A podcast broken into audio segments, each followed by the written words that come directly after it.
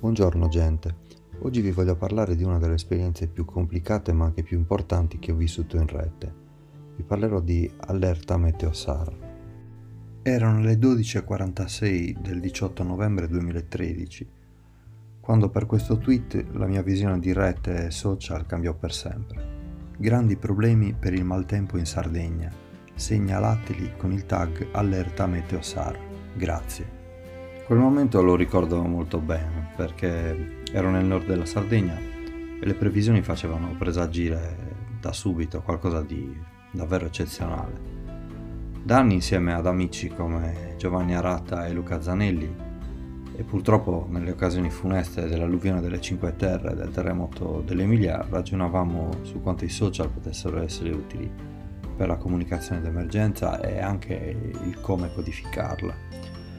E quella volta ci fu solo una consapevolezza diversa e la maturità della rete a supportare il tutto e a far cambiare per sempre la percezione dell'utilità della rete stessa. In quel momento infatti i social in Italia erano visti come uno strumento di informazione, di relazione leggera, di cazzeggio, di sperimentazione, di svago, ma dopo Allerta Meteosar, eh, grazie anche alla maturità della rete, che in altri eventi terribili forse non era ancora pronta, non furono più visti come solo strumento di svago o informazione, ma si percepì quanto potessero davvero essere utili e determinanti ai fini informativi e di supporto alla gestione di processi complessi, soprattutto in ambito di gestione della comunicazione d'emergenza. Dopo tanti anni è cambiato, sono cambiati i social, siamo cambiati noi, siamo diventati esseri umani con sensi aumentati, no? la, la, la realtà aumentata eh, dagli strumenti digitali, con relazioni dirette sempre più determinanti per la nostra presenza online, per la nostra vita quotidiana, per le nostre attività anche di lavoro ed economiche, e una consapevolezza e conoscenza del mondo anche in cui viviamo diversa. Tanto è cambiato nella percezione della fragilità anche del nostro pianeta, i movimenti sulla sostenibilità e sulla sull'emergenza climatica lo dimostrano, anche se in concreto continuiamo a fare davvero poco per cambiare l'inerzia verso un consumo indiscriminato, forse anche un po' imbecille della nostra casa pianeta. Poco è cambiato invece anche nel capire che i social non sono solo uno strumento potente, ma che la differenza la fanno sempre e soltanto le persone che li usano. Nel come li usano, nel come non li usano. Il discorso di virtuale reale nel primo podcast di questa serie esattamente si focalizza su quel punto lì. Guardiamo e concentriamoci sul lato positivo, cioè pratichiamo, difendiamolo e diamogli il valore che merita in alternativa all'uso distorto che vediamo quotidiano, spesso furbo di calcolo, che viene fatto per portare sul digitale delle devastanti pratiche politiche ed economiche con il solo fine di accrescere potere e denaro. Sono passati tanti anni da quel momento tragico tanti anni da, da, un evento che ha spazzato la via la vita di tante persone e, minato la serenità di chi abita questi luoghi fragili. Nulla è più come prima, diciamocelo. Quando inizia a piovere, si guarda il cielo, eh, il pensiero non può che ritornare a quello e la paura rimane, anche se poi di fatto siamo più consapevoli anche nell'informazione. E ogni volta infatti che guardo il cielo e sento la parola allerta meteo non posso fare a meno di ritrovarmi a pensare a quella settimana di notti insonni e di quel gruppo di volontari, amici, persone che davvero senza conoscersi hanno provato a essere utili come mille altri avrebbero fatto in quell'occasione. Essere utili è la parola chiave. Questa dovrebbe essere la vita sui social perché se quello che faccio aggiunge valore al contesto in cui vivo, analogico digitale che sia, allora sto facendo una cosa giusta. Era il 18 novembre 2013 e le timide prime notizie sul maltempo facevano capolino sui social network. Ricordo quel momento perché mentre lavoravo al computer sulla mia scrivania, il cielo fuori dalla finestra era davvero grigio e cupo. Ricordo anche che canzoni ascoltavo, erano gli Style Council Avevo una, una tazza di tè fumante tra le mani come il mio solito. Quando c'è la pioggia mi piace quella sensazione di calore che, che si ha, mi ricordo i tempi dell'università. Ricordo che decisi che quella volta i social network sarebbero stati strumenti attivi. e quindi l'esperienza degli altri serve anche a non commettere gli stessi errori e indicare percorsi intelligenti, funzionali, utili, cose già viste ma strutturate da subito per evitare confusione. E quindi decisi appunto con quel, con quel tweet di eh, canalizzare le informazioni eh, in un hashtag eh, allerta meteosar che era stato già codificato appunto dagli amici che vi ho citato, eh, Luca Zanelli in particolare, Giovanni Aratta, eh, e quindi suggerì se avete una segnalazione su strade chiuse o pericoli segnalategli con allerta meteosar, possibilmente georeferenziando il tweet.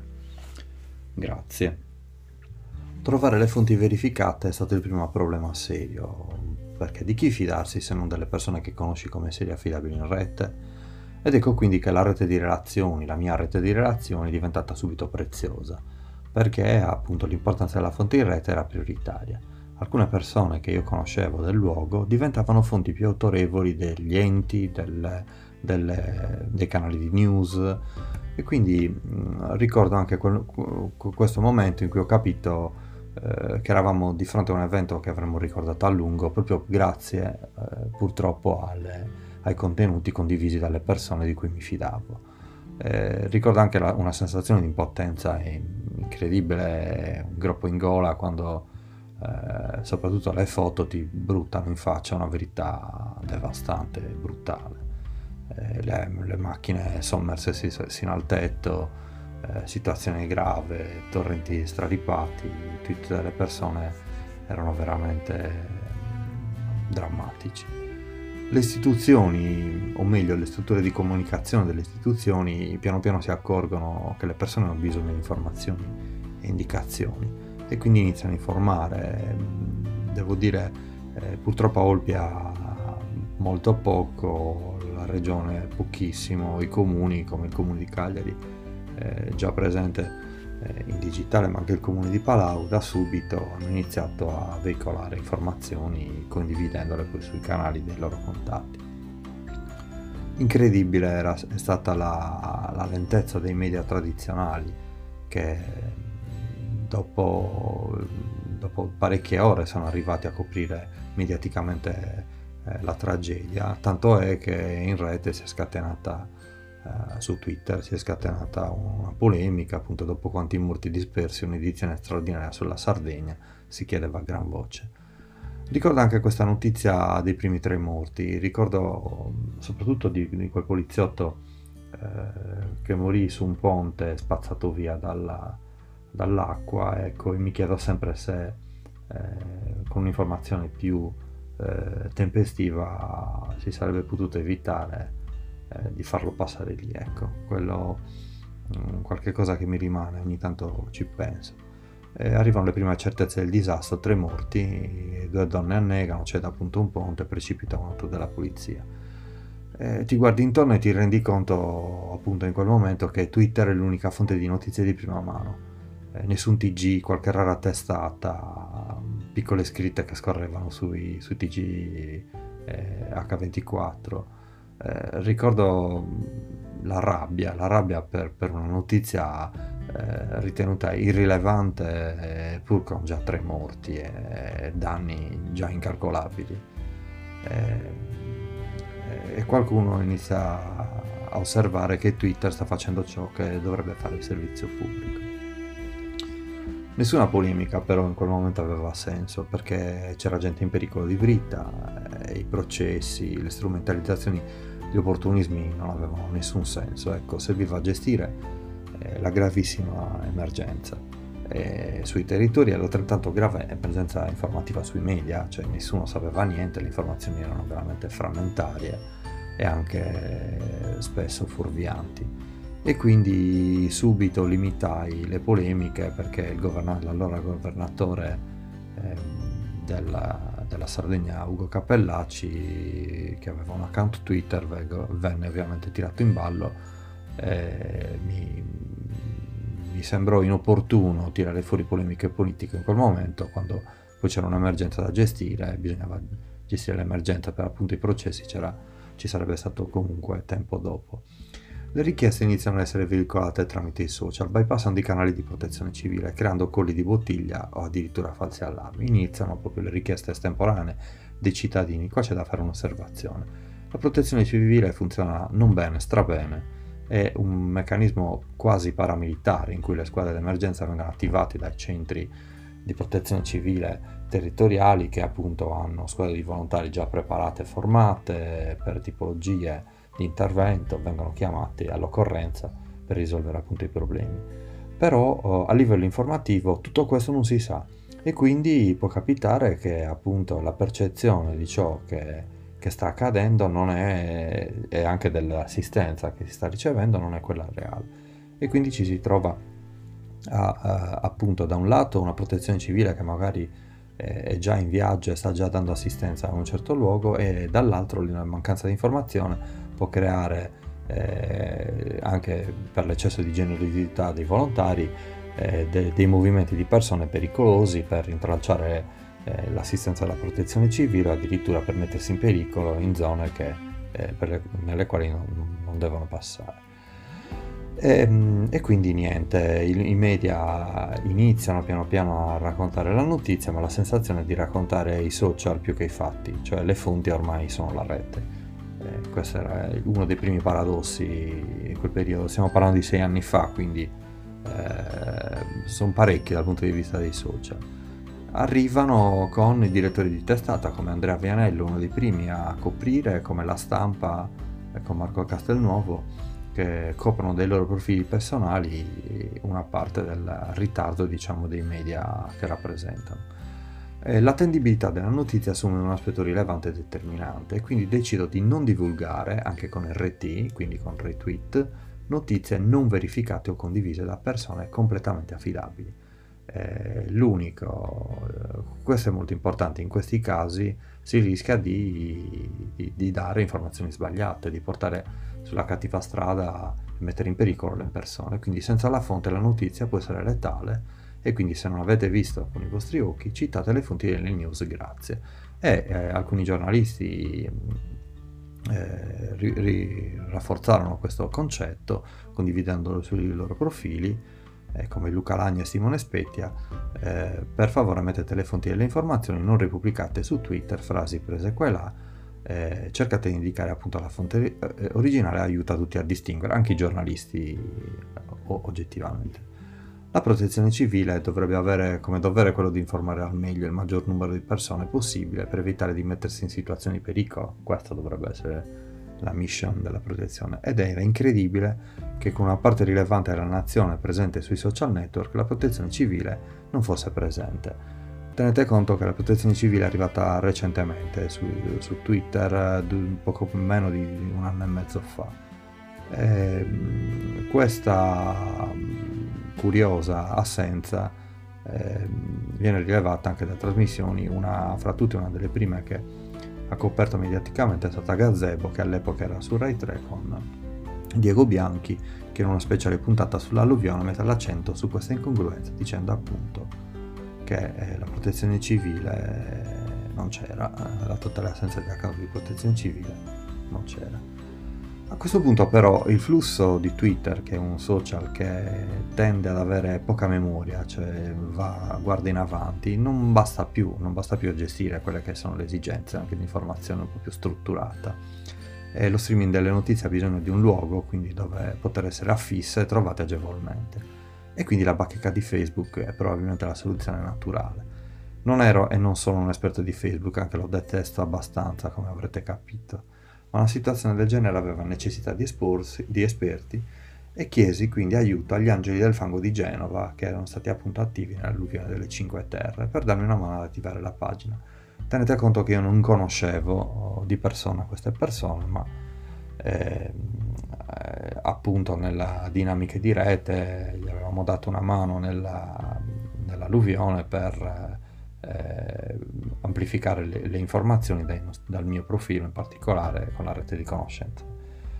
Persone che senza nessun indugio hanno aiutato altri che non avevano mai visto. Ecco, questo è una cosa di cui eh, non, non, sarò mai abbastanza grato, cioè nel giro di pochissimi minuti ci hanno aiutato a eh, aprire, attivare e strutturare questa pagina Facebook.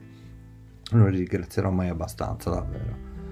E, e, quindi da subito chiesi a un manipolo di volontari recuperati in rete, eh, un paio di persone eh, che conoscevo fisicamente, in totale erano otto, eh, altre che non conoscevo fisicamente ma sono in rete e, e, la gran parte di questi che non conosco ancora fisicamente dopo sei anni. Eh, da subito però si sono dimostrati disponibili per aiutarmi a verificare le informazioni con i loro telefoni e, e, il loro tempo, il loro denaro, abbiamo creato una redazione digitale che informava sul pericolo e smistava le prime richieste di aiuto estemporanee. Persone le più diverse per provenienza, idee politiche anche, devo dire, ma che avevano un unico scopo, quello di aiutare appunto le persone in difficoltà in questo momento davvero tragico. E quindi con questa pagina Facebook abbiamo iniziato a strutturare le offerte e le richieste anche di aiuto. Parallelamente eh, si, si, sono sviluppate altre iniziative, spesso più informative, cioè pagine di sostegno, di solidarietà, eh, ma uh, senza nessuna eh, verifica delle fonti, spesso più di appunto vicinanza che di solidarietà. E una in particolare ci sembrava perfetta per organizzare i nostri dati in, in possesso ed è SARD SOS, un open map eh, dove georeferenziavano praticamente le richieste di aiuto. Un progetto che mh, mm, è nato parallelamente e che noi abbiamo sposato senza indugio. E, e la, la, regione Sardegna in questa situazione, in imbarazzante situazione comunicativa, decide intelligentemente di, di aiutarci, eh, anche se la verità siamo riusciti a entrare in contatto due giorni dopo. È un momento importante però in cui non ci sentiamo completamente soli nella gestione del flusso che ormai è diventato imponente. E, ehm, e quindi la regione autorizza e, e sblocca le, le, mappe di OpenStreetMap per avere un dettaglio maggiore. Ci, ci, si organizza, la rete aiuta in maniera determinante ad informare in maniera capillare, quindi eh, la rete significa anche account importanti come per esempio l'account dell'Enit, e, e tanti altri account eh, istituzionali che ci hanno dato una grossissima mano. La regione Sardegna finalmente si rende conto dell'utilità dello strumento e mh, mm, lo, lo, accoglie e lo utilizza pubblicandolo anche sulla, sulla, loro pagina istituzionale. Ecco, questa notizia la, la accolsi con grandissima amarezza perché dopo tre giorni ehm, con un drappello di volontari il riconoscimento dell'aiuto della rete era stato possibile risolvere un problema che la regione probabilmente non si era neanche posto. Non è eh, un'accusa perché comunque spesso sono gli eventi tragici che mettono di fronte alle istituzioni a delle eh, problematiche, però comunque l'amarezza c'era ed è, ed è rimasta. E sette giorni e sette notti abbiamo passato a gestire un flusso di decine di migliaia di notizie con la responsabilità di avere la vita delle persone attaccata a quei pochi, a quei pochi caratteri.